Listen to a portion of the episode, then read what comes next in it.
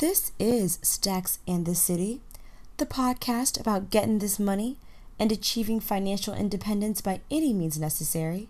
And this is episode 17 CEO Spotlight featuring Andre Albritton of the Millennial Next Door. Let's get started.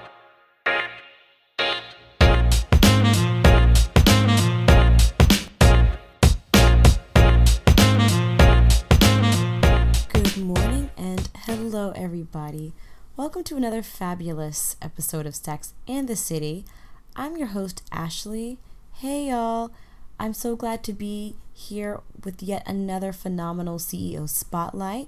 Today, we are featuring Mr. Andre Albritton of the Millennial Next Door. What I love about him is that he created this platform where he discusses money issues with Gen well, Gen Z, and I guess we're formerly Gen Y, y'all, millennials, as they like to call us, and how we f- handle our finances. And there's some points that I really want to hone in on and highlight while you listen to the interview. Thought was phenomenal, fantastic. Uh, definitely talks about a little about millionaires and where they come from, our perception of millionaires versus the alleged true perception, what financially conscious thinking is, what that looks like, and how applying this very simple principle can completely change the way that you interpret your money and handle your finances. A zombie. So apparently, zombies is not a cranberry song, and it's not something that you see in The Walking Dead. Apparently, it's a financial term that he's coined. We'll talk about that. Uh, the importance of college, what debt looks like. It's funny, I think that we do have a slightly different interpretation of what good debt and bad debt is. I think all debt is bad, especially debt that you can't pay back. It's bad. If you can't pay back your debt, it's bad because you owe it and you ain't got it. You still ain't got it. Um, the debt snowball, we talked a little bit about that. You all, honestly, Dave Ramsey is Mecca. He is the epiphany of the guru when it comes to getting this money right. So I highly recommend you subscribe to his podcast, listen to his teachings. Y'all, he is tough. But y'all can't get the money right if you didn't get a little tough love in there, y'all. He gonna give you some tough love. Andre also quotes him on helping him get his money right and helping others get their money right. And the most important thing, perhaps the most important you all, is literally living below your means. Do we know what that means? It means if you make $50,000 a year, what, after tax, you gonna spend 30. Oh, that sounds hard, y'all? You can make it happen. Trust. Trust me. It's not a mentira. Anywho, I'm done talking for now. Um, without further ado, it's going to be Mr. Andre Albritton of the Millennial Next Door. Hello, everybody. Good morning. It's another fabulous Wednesday, and I want to welcome you all again for tuning in to Stacks and the City. And again, you all, I have a new CEO spotlight. I have Mr. Andre Albritton. Did I say that correctly? You did. You're good. Yes, phonetics on point. I have Andre Albritton here, who is known as the Millennial Next Door. I wonder where that name comes from. Hmm. Here today. How are you? I'm well, and no. First, let me thank you for pronouncing my name right. the phonetics are on point. Most of the Yes. times, people call me Albatron or something, like I'm a transformer. Oh no. And you know, you all kind of probably already. You probably know my name comes from comes from the book, the amazing book, The Millionaire Next Door, and that's what you know really inspired me kind of get everything up and moving. And it was just such a good pun. So you, so yes, so on your social media, on your website, you are indeed the millennial next door. Tell me a little bit about this name. Tell me about where it, like where it transcribed. What I know it's a book, and if everybody doesn't know, it is a book. It's a really great book that I know I, I definitely recommend. Tell me why this book is the reason why you decided to start uh, a way of helping people manage their finances. Well, uh, from the book in the Millionaire Next Door, this talks about your average millionaire, and for us, especially in today's society where we have like the Kardashians on TV twenty four seven, Yes. we think that's how a millionaire really looks like. So when we get that money, say, okay, well, I'm a millionaire now. I'm supposed to have a new Mercedes Benz. I'm supposed to have a huge house. I'm supposed to be partying at every single club. But the actuality of it all is that a millionaire is like really, really boring. They're usually usually working in construction. Yeah, I mean they work in construction. They do plumbing. Oftentimes they do a lot of the dirty work, and they're just able to maximize off of that. And they live live very calm lives. They have like a Honda Civic. They're not driving no Ferrari as you might think. You know, so that's what got me into the book because I felt betrayed at that point. Uh, wait, I on. thought I've been seeing the millionaires the whole time and I haven't. So yeah. I was like, okay, I got to tell people about this now. huh. So you're telling me that according to this book, according to your inspiration for your platform, that millionaires are plumbers and contractors? They're not. They're not a good people necessarily. Yeah, a good majority how I don't understand how how are they able to build wealth? How are they able to build that type of wealth? Well, the way I think about it is my recent experiences with finding a yard person. So me and my wife we moved into a house uh, sometime last year in January, and we wanted our yard done. We could not find any help for the life of us. I mean, we went through about a good five to six people. So you have to think that those type of people, people like us who are looking to get some things done, especially some dirty things, you know, like with your plumbing or your septic tanks or your roof. There's not a lot of good businesses out there. So, to my eyesight, from what I've seen, is when there's a good business, people are willing to pay top dollar for that. It's not a lot of competition they have to face, honestly. Hmm. Because, I mean, it's not many people who kind of get out of college or get out of high school and say, hey, I want to start working on toilets. That doesn't happen. So these people they're able to maximize off a business that no one else wants to do, basically. But it's still. Now, I think it's ingenious. Tell me a little bit about your relationship with money, and what inspired you to start the Millennial Next Door. So my relationship with money, um, I think the nice way to put it is I was frugal. So um, pretty much throughout my whole life, I would get money, put in my little piggy bank, and as I grew up, I got into a checking account. And I see something I liked, most of the time it's like something technology, I'll take everything out and then I'll buy it. So at that time, I didn't know it, but I was really helping myself with my money relationship just by saving up for items. You know, not taking out a loan, not using a credit card, but just saving up my own money. So at the time I was learning these lessons, I had no idea I was even doing it. Interesting. But my relationship with my money I feel like I'm at a good point. so I do a lot of financially conscious thinking. And uh, what I mean by that is, I'm sorry, go ahead. Yeah, I was saying, what does that mean? So financially conscious thinking is just how it sounds like. So imagine you're getting an Uber, and Uber has like three different options nowadays. You can do an Uber X, you can do a pull Uber, or you can walk to the Uber, I think they recently unleashed a premium Uber. So if you want to travel in yeah. a nice car, you can do that too.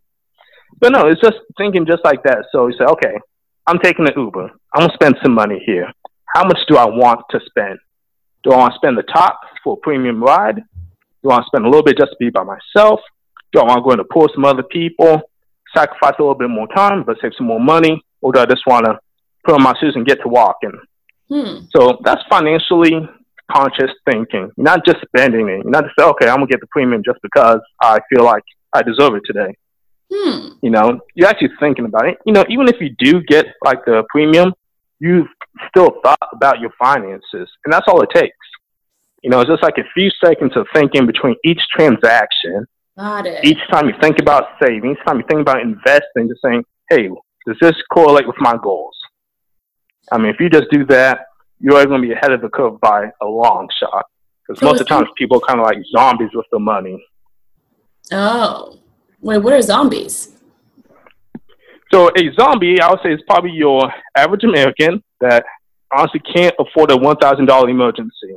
Mm. So with that, they kind of go about the American dream. They buy the house, they buy the car, they put the kids into a good school.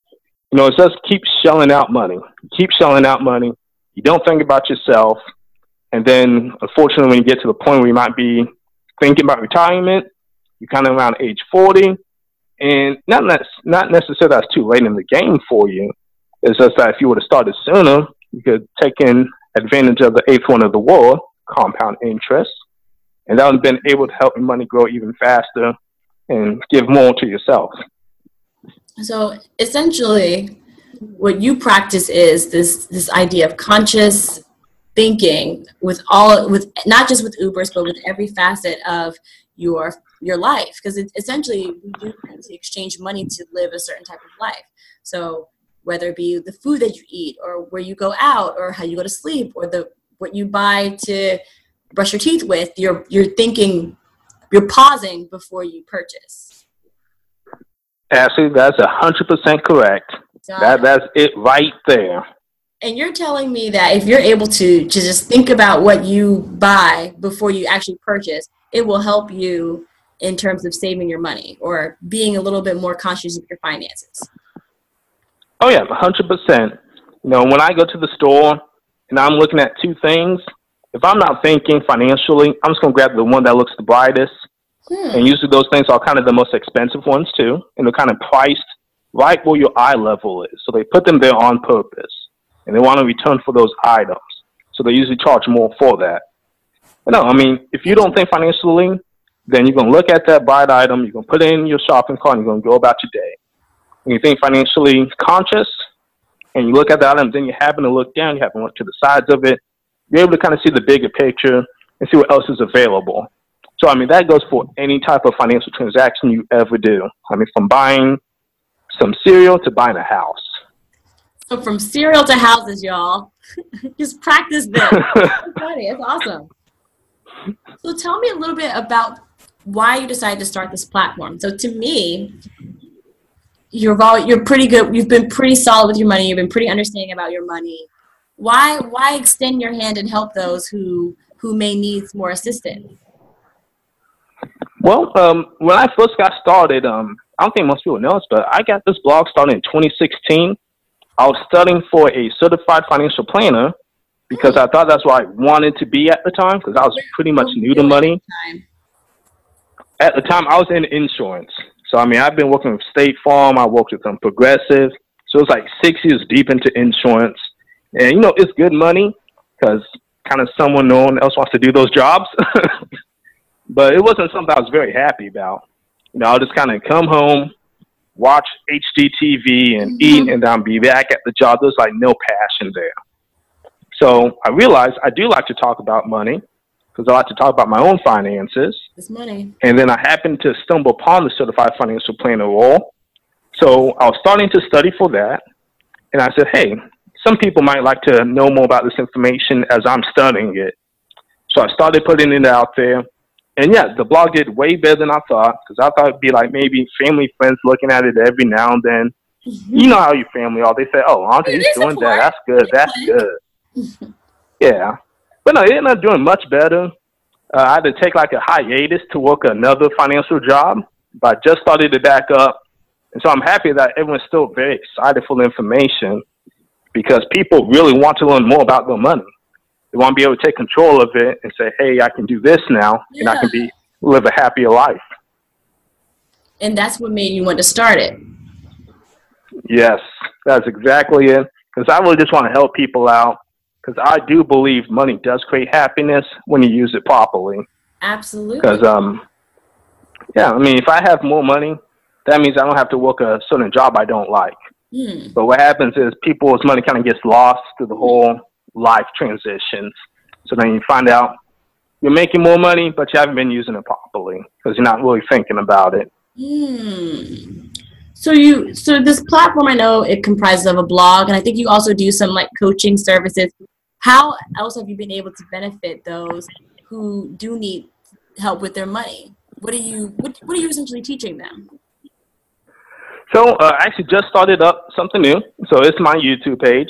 I'm hoping that this is going to be a launching point. So as I it gathers, so as it gathers more interest, more views, subscribers, I'll be able to say to a sponsor like, "Hey, all these people are interested in this. They want to learn more about money. Will you sponsor me to go out to those schools to teach them?" Because um, I'm originally graduated from Florida A&M University, so it's kind of my ultimate goal this year, next year, to do a HBCU money tour Now, with that, it requires money, it requires logistics, and of course, I want to be paid for my time. And what I found, at least already, already by now, is that people who want to learn about money, they don't tend to necessarily want to spend all money. Have to think, how can I still get the message out there, still get compensated, and reach as many people as possible? So that's when the sponsors will be able to come into play, and I'll be able to go to each HBCU teaching freshmen to seniors about money. I mean, that's that's my ultimate goal because Okay. I want to help those out closest to me. So you think it starts young, younger? Yes. I mean, um, just from my own experiences, my mom, she gave me my brother checking account.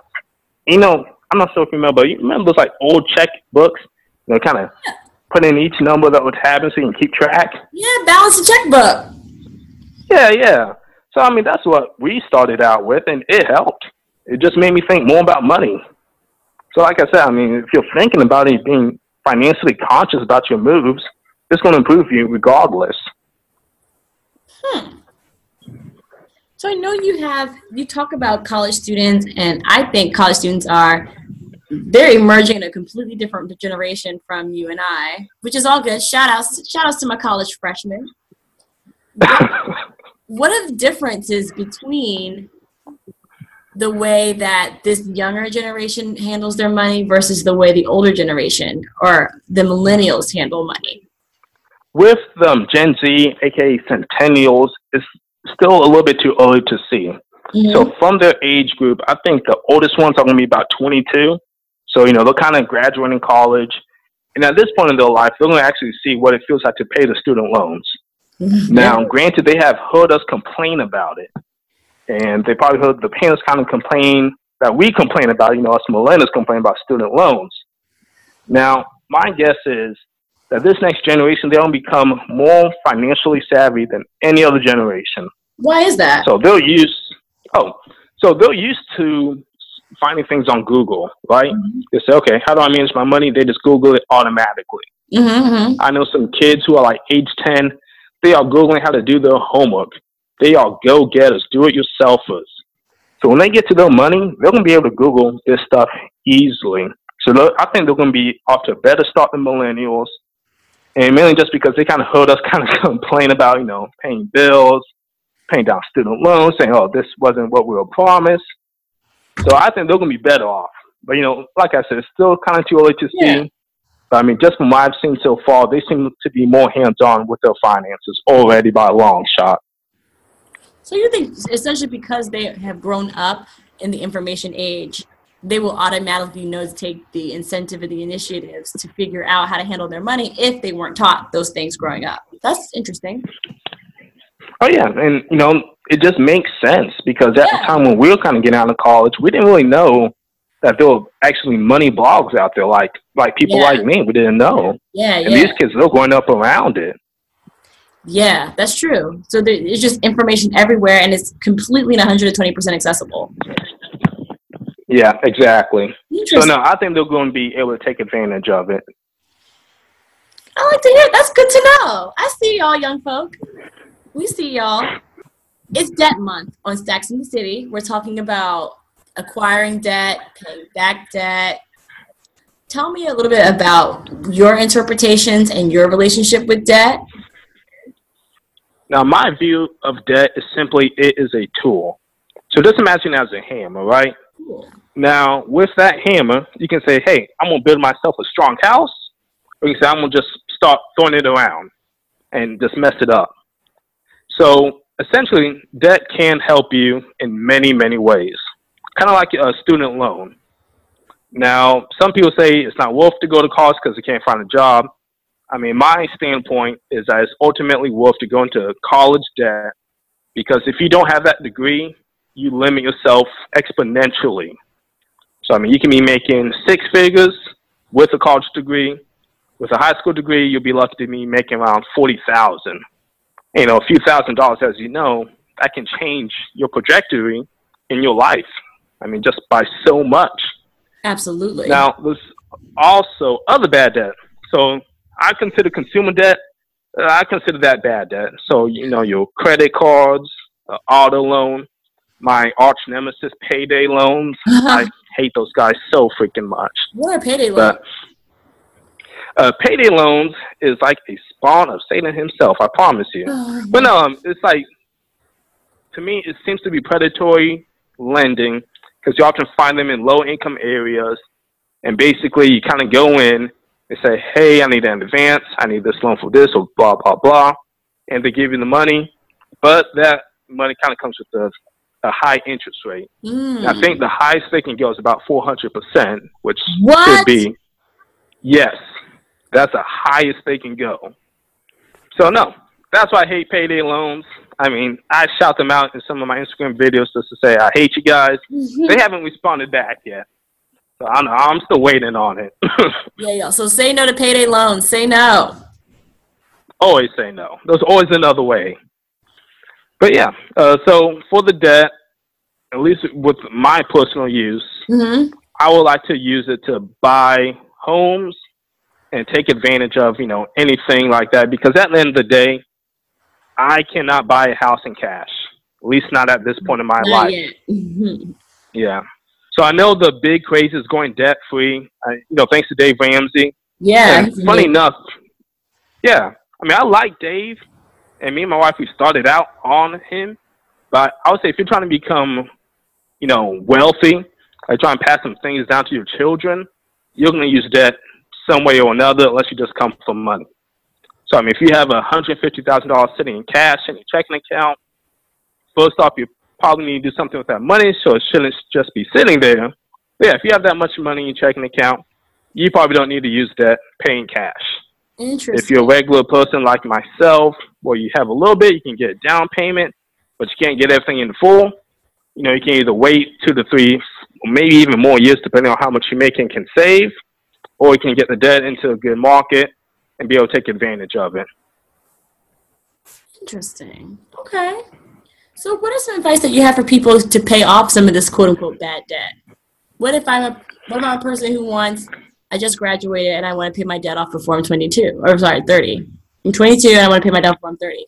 Or I I racked up all this consumer debt now. Or I decided to go back to grad school and I'm 25 and I have an additional thirty thousand dollars in loans. Mm, now that that's a very good question, and it's just so many people out there who have that same question. Absolutely. But yeah, I mean, the ultimate answer I have for you is follow the debt snowball. If someone is serious about paying off their debt, Mm-hmm. follow that debt snowball. And essentially, what it is, uh, essentially what the debt snowball is, is let's say you have four loans, right? So you have your four loans, and what you're going to do is you're going to pay off the first loan with the lowest balance. So once you get that loan done, that same payment that you make on that first loan, you're going to roll that into the second loan with the second lowest balance. Then you're going to roll that all into the third. Then you're going to roll it on to the last one. And what that does is does two major things. One, it gets you some quick wins because you're paying off the lowest balances. So now you're going to feel good about yourself. Say, oh, I paid off the first one. I paid off the second one. I can do this. You know, it's real good for your motivation. Mm-hmm. And the second reason is that when you are doing that debt snowball, you are using some laser focus right there. Mm-hmm. So, I mean, when you are focusing on one debt, oh, it's going to get done. I mean, if you have enough income at the end of the day, enough um, margin, what I like to call it, and the margin is your income minus your expenses. If you throw everything you have at the end of the month towards debt, it'll be out of there in no time. I mean, you're going to be what they want you to do by a long shot. So essentially, it's just saying, you know, like start small, like start with that small balance, and then gradually work your way up if you're serious about paying off your debt, your loans. Yeah, exactly. Okay. So I know for um, me and my wife, we did that. We got to start. We got a lot of things out of um, collections at the time because we were broke. We didn't know what we were essentially doing as a team. Mm-hmm. Yeah, once we start on the debt snowball, we were able to get a lot of things out. And then we kind of stopped, you know, on the big ones like a house and stuff. Because Yeah. the one I'm trying to be like completely debt free. But no, I mean, forgetting that consumer debt, it worked like a charm. Really? So it's interesting that you all are, you know, you got you are married, which is amazing. Congratulations. And Thank you. you did note that there there does seem to be a difference between managing your money as a single guy or even as a single in general versus managing your money as a team and a unit. What happens when you marry somebody financially? What does that look like? Uh, you know, everyone's going to be different, but I think it would imagine it would look like just this big blob, like you guys are just kind of looking at it and you don't know what to do about it exactly. So depending on the couple, some people they'll address the blob in the room. Mm-hmm. They're going to say, "Hey, what is that? What do we do with it? What does it taste like?" Blah blah blah. And then I know some other couples who they don't do anything with that blob, you know. And that blob just signifies is what your finances should be when you're married. So wait, some people, some people about, who some people don't talk about their finances at all before they get married. Is that what you're saying? Oh my gosh! I, I lit, my heart no. just started palpitating. Actually, is I mean, it shocked me as well because I didn't know. For me and my wife, when we first got together, we just put things up together. Really, when we lived together, even before we got married, you know, we had one checking account, and then we had a separate account for each other. So we have ten percent from my check, ten percent from her check to her account. So you know, when she spends money, I can't say nothing anymore, and vice versa for me, right? But no, I mean, uh, there's a lot of couples out there who still handle bills separately and it just seems like a more of a roommate situation. Now, through my experience of talking with people in those type of situations, it often stems to something a little bit deeper. You know, it might be like their parent didn't have their own funds when a divorce happened, so that's why they like to keep money separate, or for whatever reason. Or some people just don't talk about their debt to their spouse. You know, some people are still embarrassed about it, even though we shouldn't be, but that's just how our society is. That so I'm not married. So I guess I thought that with marriage is literally you're marrying things, you're merging everything. You merge um, habitation spaces, you merge your commitment to each other, you merge, you know, I don't know, you feel more mercy. I don't know, right? So I, I find it crazy. Yeah. Would you suggest people to talk about their finances or to have some type of system or what, how does this? How does uh, yes, uh, it's complicated. I mean, a hundred percent. You guys need to talk about your finances because you guys are literally a team. Now, first one, I'm gonna use basketball because I love basketball. My favorite team is Orlando Magic, even though they kind of suck right now. but no, imagine the Orlando Magic playing together, and they all just keep playing their own game. Now they're going to lose that game by a lot of points now because they're not on the same page. They don't know what the other one is doing, and they're not acting like a team. Mm. And you know, the same goes for your marriage. And, and you know, hopefully someone stays together forever and ever. And when you get down to your retirement, your spouse might say, "Oh, I only have ten thousand saved up," and you know, it's kind of both of guys' fault because it was never discussed how much should be saved for retirement. What you guys want to do for your retirement, and then you know, the other person's looking at their wife or husband saying, "Well, I got my eighty thousand saved up," and just kind of looking at each other, saying, "How do we fix this now?" So no, the better the finances are talked about, the easier it gets. And you know, just think about um, how we started talking about our finances. We would just listen to that debt snowball by Dave Ramsey.